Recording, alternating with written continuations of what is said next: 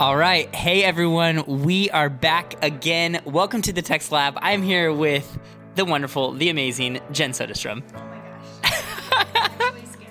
And this is where we do a deep dive every single week to help you prep for life groups. And our goal is just to help you be a disciple of Jesus who goes and makes other disciples of Jesus. So, whether you're leading a life group, just trying to do some deep diving on your own, our hope is that the Text Lab really just helps you have meaningful conversations about what God has said to us in His Word. Uh, this week, we are in John 10, 22 through 42. So, Jen, let's get into it. Okay, this is actually like 20 verses, so There you go.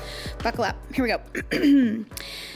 At the time the feast of dedication took place at Jerusalem, it was winter, and Jesus was walking in the temple in the porch of Solomon. So the Jews gathered around him and said to him, How long will you keep us in suspense? If you are the Christ, just tell us plainly. And Jesus answered them, I told you, and you do not believe. The works that I do in my Father's name bear witness about me, but you do not believe because you are not among my sheep. My sheep hear my voice, and I know them, and they follow me. I give them eternal life, and they will never perish, and no one will snatch them out of my hand. My Father, who has given them to me, is greater than all, and no one is able to snatch them out of the Father's hand. And I and the Father are one. The Jews picked up stones again to stone him. Jesus answered them, I have shown you many good works from the Father. For which of them are you going to stone me? The Jews answered, It is not for a good work that we are going to stone you, but for blasphemy, because you, being a man, make yourself God. Jesus answered them, Is it not written in your law? I said you are gods. If he called them gods, to whom the word of God came, and scripture cannot be broken, do you say of him, who the Father con- oh, whom the Father consecrated and sent into the world, you are blaspheming, because I said I am the Son of God? If I am not doing the works of my Father, then do not believe me. But if I do them, even though you do not believe me, believe the works, that you may know and understand that the Father is in me, and I am in the Father. Again, they sought to arrest him, but he escaped from their hands. He went away across the Jordan to the place where John had been baptizing at first, and there he remained. And many came to him, and they said, John did no sign, but everything that John said about this man was true. And many believed in him there. All right. Here we go Sorry. again. We are in kind of the heart of John's gospel. There is just a ton going on here. Um, Jen, what are just some of the main things for us to kind of be aware of as we dive into this passage? Yeah. Okay. So last week in, in the podcast, we talked a little bit about the Festival of Dedication, which is happening right now. And something that we teach uh, our students when they're reading stories in English classes, in writing, in any Yeah. sort of reading is to look at the background because background um, is really, really important. And in these last few chapters of John, the background's kind of everything and understanding the significance and the weight and the meaning of Christ's words. Let me give you an example. If you had a husband call his wife from work Yeah. and say, Hey, babe, I just wanted to tell you I love you, you'd be like, Oh, that's cute. Yeah. But in 9 11, when a plane was going down, mm. we have evidence of a man calling his wife mm. and saying, I love you. Mm. And the background of what's going on makes that I love you Yeah. so much stronger. Yeah. And so it's like, Yeah.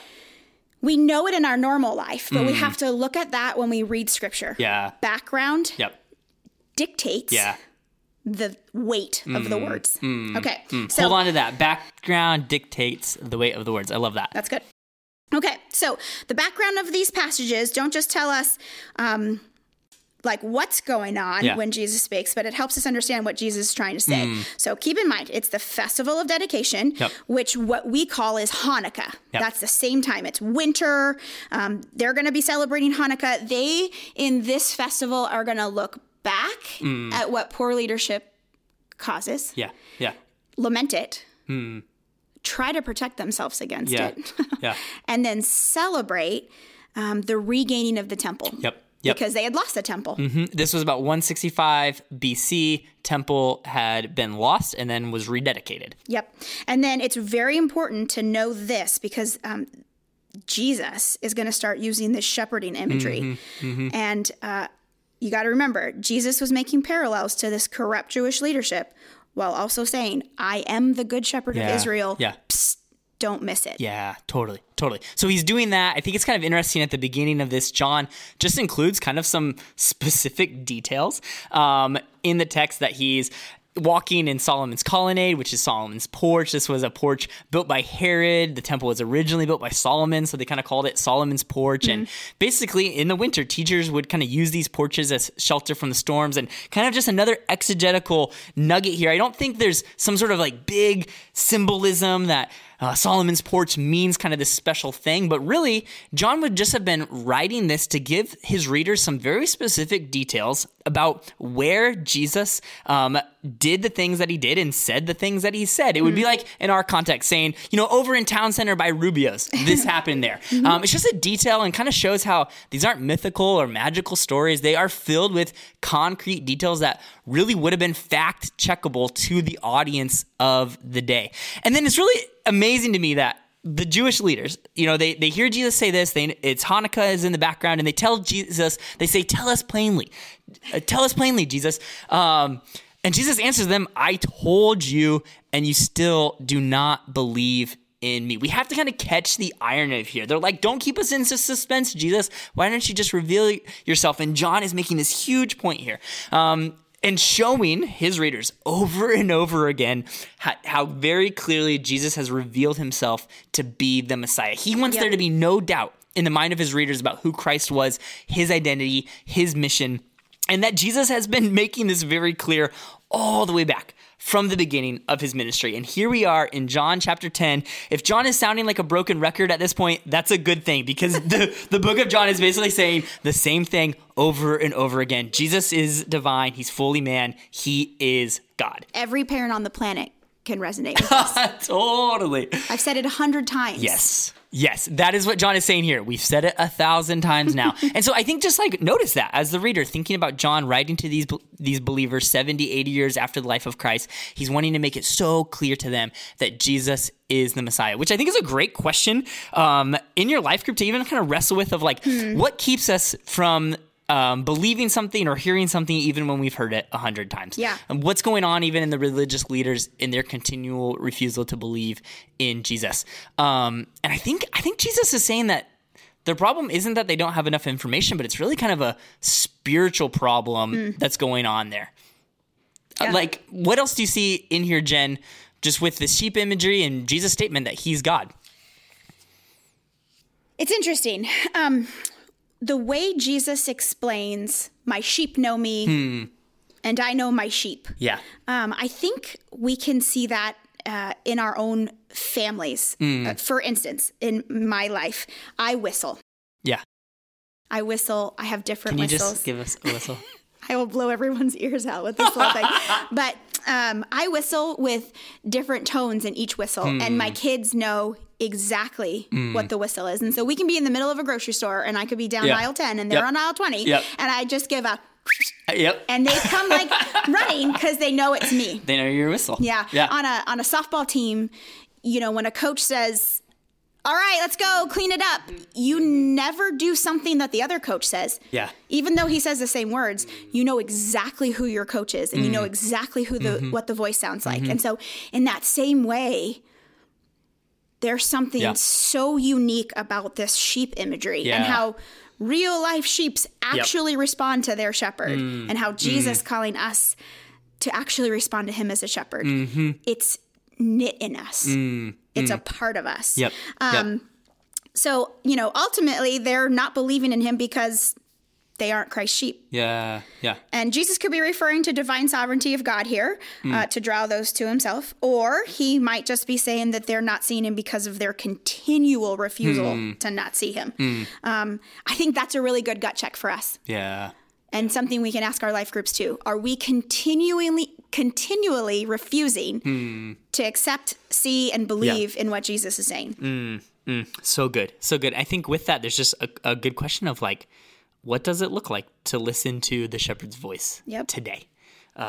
Because sometimes what can happen is we think we've heard it, and that might be the most dangerous place for us to be. Because hmm. these Pharisees thought they had heard it. They thought they had it from Abraham. They thought they had it from Moses. And in reality, they actually had a lot of it. Yep. They were really good people. They had a lot of understanding. They were following the law, but in that they had stopped listening to the shepherd's voice Yep. and they were unable to hear Jesus when he came Right. and spoke. And this is not just any shepherd. Yeah. This is a shepherd who stood before them and said, I and the Father are one. If you're going to listen to one voice, Mm, Yeah. Let it be mine. Which is a really big statement that Jesus makes here. Yes. What, what does that mean? What do you think that means? Oh gosh, what do I think it means? How about we ask them what they think it means? You guys can text in. No, I'm just kidding. Well, next time we should set up that Um, yeah. feature. We're gonna take some calls now. yeah. Uh, no, but I and the Father are one. Yeah. The way we explain it on a deep theological level is essentially Jesus and God are the same, but Mm. functionally Mm-hmm. they're different. So they each had a different role in the Trinity. Yeah. But Yep. essentially they're the same. Uh, Yeah. Jesus says in front of them, I'm God. Yep. Yep. God has given me the power to do these things. I'm providing miracles so that you might believe. I want you to be certain Yeah. that I am the good shepherd and believing in me seals your eternal life. Like everything in this statement, I and the Father are Yeah. one, is where we get our whole gospel. Hmm. It is our everything. Mm-hmm. And if we miss this, we miss it. Yeah, yeah. I think because I think Jesus is really drawing out here that he and the Father have the same authority. Yeah. That's really kind of there's this kind of ontological like Jesus and God they are united in the Trinity, um, but they also are separate persons. Uh, even in their unity, Mm-hmm. but he's really what he's saying here is I and the Father are one, as in like I have the same authority as the Father, and Yep. so like if you're rejecting me, you are rejecting God the Father, and then because of this statement, because of the statement, they want to kill him because he's making himself again equal with God. Not the first time that we've seen this in the book of John, but I think that's just really important for us to notice as readers of the text. Sometimes people are like, "Why? Why kill Jesus? He was just a nice teacher." Right. Like. And they kind of have this soft, passive version of Christ, but Jesus came and made really significant big, strong statements about his authority that was equal with God the Father's. And you can see how his hearers interpreted those statements by the fact that they wanted to pick up stones and kill Jesus. So, anybody who's trying to argue that Jesus is just a good teacher, I mean, a lot of this goes into kind of some of the like Jesus seminar stuff, or a lot of just kind of even like secular voices that are saying Jesus was just a good teacher. He can be on our side. Well, Jesus was more than a good teacher mm-hmm. because of statements like this. He was mm-hmm. claiming to be God. You can see what he meant and what he said by the reaction of those who heard him. So they go and they want to pick up stones. There's more controversy, a strong reaction to Christ's statement. And in Jesus' defense, I want to unpack this for just a little bit. It's a little bit nuanced, but I want you to understand what's going on in the text here he kind of brilliantly defends himself by quoting Psalm 82 6. If you go and mm-hmm. look at Psalm 82 6, it's talking about the tribes of Israel who are poetically called gods, referring to every human being made in the image of God. And so Jesus kind of is kind of toying with them here a little good. bit. Um, it's a little bit of an insult back to them and their logic. And he's saying, all right, if it so if it's not blasphemous in Psalm 82 6 for the tribes of Israel to be called God, why are you trying to stone me right now? Um, and this is kind of where it brings in the background of Hanukkah. Um, the shepherds of Israel, they're lacking knowledge and they're lacking understanding. And Psalm 82 6 even talks about um, things being consecrated to God, things being holy um, before God, which is what the rededication of the temple was all about. And he's making this point that your logic is flawed. Um, I have claimed to be from the Father, but I have done the things that God does, and I've demonstrated and shown you my authority. But you are corrupt. You're not leading the people of Israel as they should.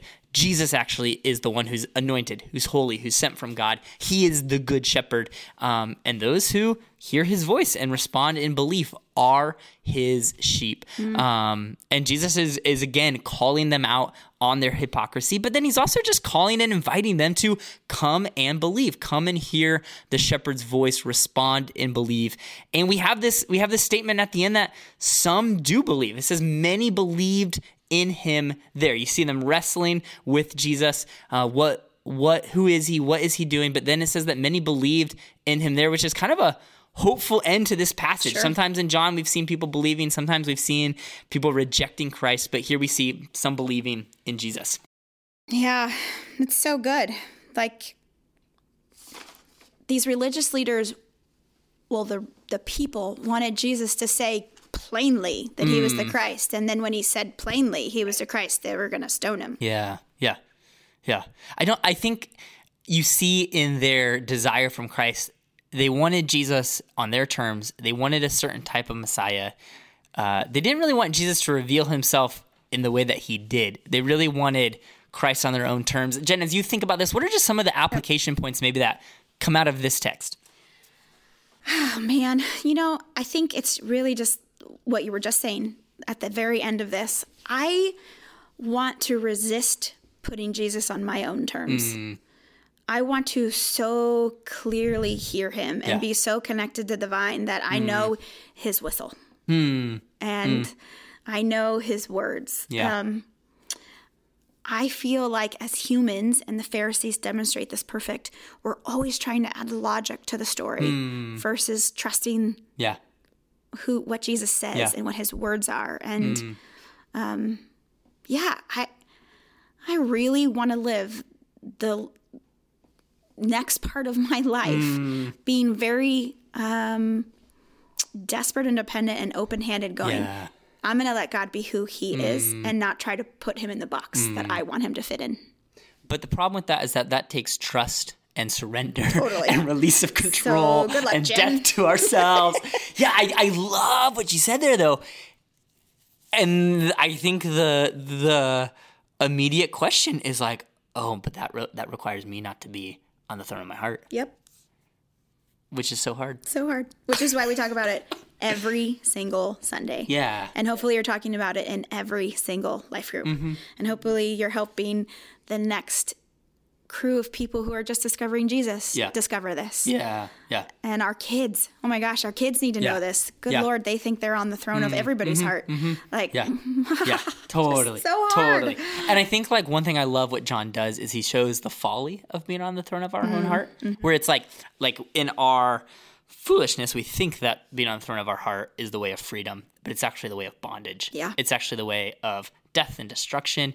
Um, and Jesus in last week's pod and kind of how we're breaking up John 10 talks about the pasture that he invites us into, the abundant life that he invites us into. Yep. And hearing the shepherd's voice, following the voice of the shepherd is the path of rest. It is the path of path of freedom. It's the path of trust. So hmm. in some sense it's a hard path, but actually the path that's not trusting is the harder path. If that makes sense. It's in some sense it's a hard path, but it's actually the easier path to follow in that sense of uh, finding rest and abundant life and walking in fullness of life in Jesus, um, which is what John is continually inviting us into. Man, I think for me on a real practical way, an application from that is just waking up every day and saying, Jesus, how do I hear your voice today? What are you speaking to me? How do i hear your voice and follow you today? Yep. Um, to be the sheep, as Jesus says, who hear his voice, that he knows them and that they follow me. So Yep. um, I think that's the invitation for us.